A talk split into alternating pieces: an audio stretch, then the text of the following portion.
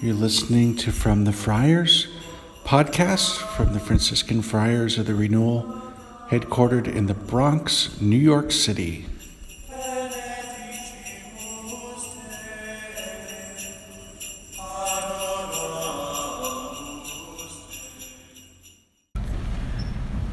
My brothers and sisters, may the Lord give you his peace.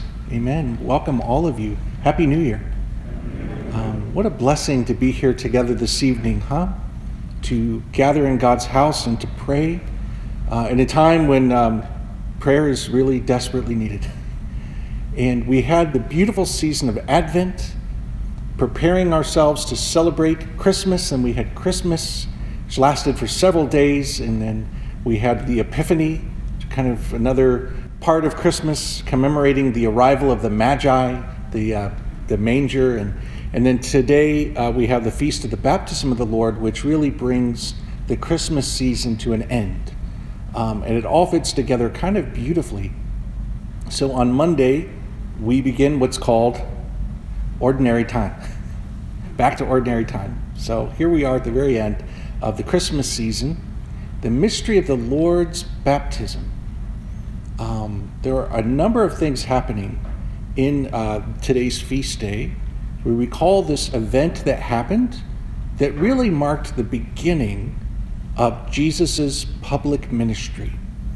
You know, he lived a very ordinary life there in Nazareth until he was around 30 years old. Around that time, St. Joseph had passed away, and then his cousin, John the Baptist, appeared in the desert, a voice crying out, Make, Prepare the way of the Lord, and he was baptizing people in the Jordan River for the forgiveness of their sins. And that became, um, it seems to have been a sign for Jesus that it was, it was time for him to begin his public ministry. Remember, John the Baptist was the friend of the bridegroom, and he said, I'm not the Messiah, I'm not the Christ, I'm the friend of the bridegroom. And I prepare the way for the coming of the one whose sandals you are not worthy to untie. Um, and here is this event has anyone here ever been to the Holy Land, to the Jordan River? So, uh, am I the only one here? Okay. You get to be jealous of me, okay? You get an opportunity to do, to do that pilgrimage. You could also look it up on Google Earth. There's all kinds of wonderful photos of the place where it happened. It's about five miles north of the Dead Sea, there on the Jordan River. And uh, we had an opportunity to go there on pilgrimage and to, you can't get rebaptized again. There's only one baptism, but you can do um, a renewal of your baptism. Sometimes at the beginning of Mass, the priest does the penitential rite and he goes up and down the aisles with the holy water.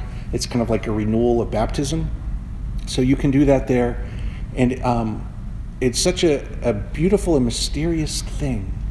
And uh, there are a lot of, um, there's a lot going on in this event. On the one hand, I could uh, give you a sermon on the Holy Trinity. This is the very first moment when the fullness of God was revealed. One God, Father, Son, and Holy Spirit. You hear the voice of the Father. You see Jesus the Son and the Spirit like a dove descending upon him. There are a few other places where the most Holy Trinity will be manifest. This is one of them. This also marks the beginning of Jesus' public ministry. Right after this, he's going to go into the desert for 40 days of prayer and fasting, and then he begins his public ministry, preaching and healing and um, so it's really a bit of a, what's the word on a lever? A fulcrum for Jesus' ministry. But uh, I want to focus in on one thing that really becomes important for us as followers of Jesus. Um, I want to talk about our baptism.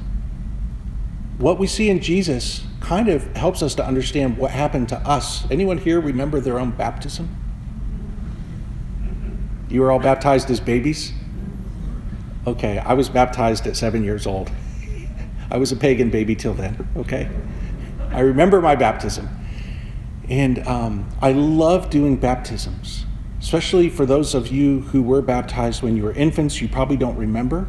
But when you attend the baptism, usually of a baby, you get to see and hear the ritual of the church surrounding that sacrament to, to remember again what baptism is all about. And you know Baptism is the first sacrament. If you haven't received baptism, you can't receive any other sacrament. Baptism is the very, just as Jesus' public ministry began with his baptism, so for us, the life of God's grace begins with baptism. It's the very first one. And in, in some ways, you could say that all the other sacraments that you'll ever uh, participate in for the rest of your life build upon baptism. Baptism in the, in the uh, teachings of like the early church fathers talked about it as the door through which you enter God's house, God's family, the door through which God's grace, the Holy Spirit, comes to dwell within you as in, as in a temple. Um, very beautiful. And there are a few rituals connected. Obviously, there's the pouring of the water and the words, I baptize you in the name of the Father and of the Son and of the Holy Spirit, um, the most holy Trinity. Um, we believe that original sin is washed away, sin is washed away. You're filled with His grace, with the Holy Spirit. You're adopted as sons and daughters in Jesus, the eternal Son. And um, there is a candle that's given. Usually, the Paschal candle is there, and there's a, a, little prayer. and You light the candle, and you give the candle usually to the godparents who receive it on behalf of the baby. Receive the light of Christ. Very uh, a symbol, very rich in meaning. But then there's this other thing, and that's what I just want to mention tonight. There is the giving of a white garment. The giving of a white garment. Usually it's little, imagine a little baby at their christening, they have a beautiful white kind of baptismal garment on, but there's a, a little garment that's given, and there's a prayer that's prayed when this little white garment's given. In the early church, it seems like in the very early church, they would strip naked, go down into the Jordan River, be dunked three times, then come out, and there'd be this white baptismal garment symbolizing the new life in Christ. And there's a prayer that accompanies this garment. And that prayer just so deeply stirs me. Every time I do a baptism, you know, you're looking at the little baby and you're placing the white, gar- the white garment, and there's a quote from the letter of St. Paul where he says, Be clothed in Christ. And then you say that this white garment symbolizes the life of grace. And then you say a prayer for the death of the baby somewhere in the future. May you bring this garment unstained to your heavenly reward. And uh, boy, that just really gets me. And you have the baby, and you're wondering who is this baby going to be? What are they going to do? There's this mystery of the future, but there is that moment of death that's waiting for everyone. And uh, I want to draw um, some conclusions from that prayer, that ritual. Um, if what we do, this is interesting. What we do in our in our rituals, in our ceremonies as Catholics, right? We're very sacramental. What we do, that what you see and what you hear in the sacraments, they they're there to be like a sign pointing to something. You know, the bread and the wine in the Eucharist, the oil at um, confirmation, the water at baptism, but even this little white garment becomes a, a, a visible sign that's telling us something that's happening invisibly in the soul. And you can imagine that at the moment of your baptism is the beginning of the life of grace. I want you to imagine that as you live your life and as you go through um, whatever it is you go through in your life, um, it's like weaving a garment. Sometimes in holy iconography, you'll see um, little Blessed Mother with her mother Saint Anne with like a loom, and they're they're they're uh, doing the spindle to get thread, and then there's the the you've seen people work on a loom where they're making a garment, and uh, I think that the, that ritual of the church in baptism says something to us about what it means that each one of us spiritually somehow in our soul as we're participating in God's grace, there is a garment, a spiritual garment, that is being woven. So every sacrament that you participate in, you go to confession, you receive absolution, you come to Holy Mass and you receive Jesus truly present in the Holy Eucharist. When you say your prayers, um, when you do a ministry of charity and mercy, there's an increase of grace in your soul and it's almost as if we could imagine like a prayer image to help us to understand what does this mean. It's like the the knitting or weaving of a garment. And uh, this is something that happens. You imagine sometimes time is talked about as a thread, right? Like the thread of time, and you it's it's woven. And every day that goes by, you're weaving it. My niece is weaving a, a, blanket right now, which she's crocheting, and it, it, grows and it builds. And just as you go through your life, imagine all these things that you experience, all these things you go through, contribute to the thread that comes as you weave a, a garment that's very particular to you and at the moment of your death, sometimes the euphemism for death is when the weaver cuts the last thread, right? I think that's in the Psalms. You come before the God and you, and you have the content of your life, and it's almost somehow symbolized by this garment of grace that's been growing, that you've been knitting through your life.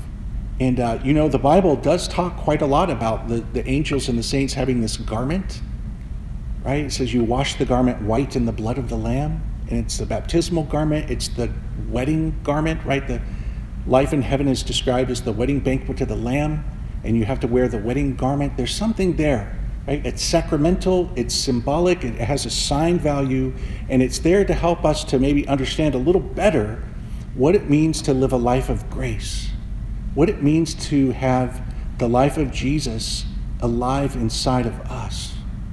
Isn't that beautiful? I find that so beautiful and moving. So at the moment of your baptism, this, this uh, grace that was given has been growing and developing as you go through your life. And I think the more that um, the more that we're aware of that, the more we understand a little better, the more maybe we cooperate with what God is doing. You know, it's a question I love to ask people when I meet with them for spiritual direction like, what is God doing in your life?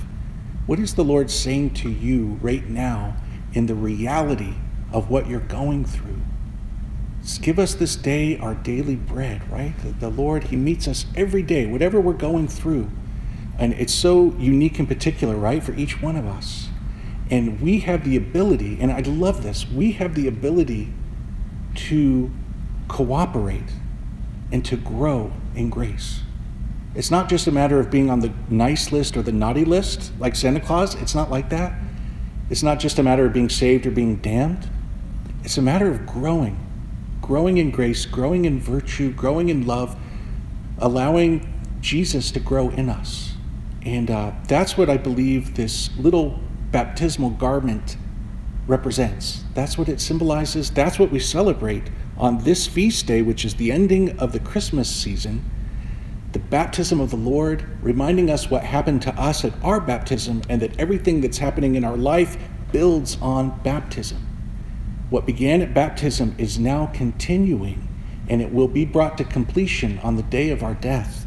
So um, let us be ready.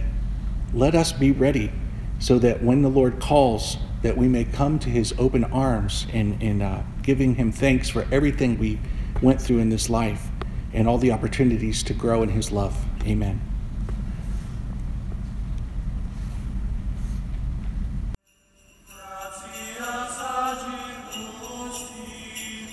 You've been listening to From the Friars podcast from the Franciscan Friars of the Renewal. You can follow us on social media at CFR underscore Franciscans. God bless you and Merry Christmas.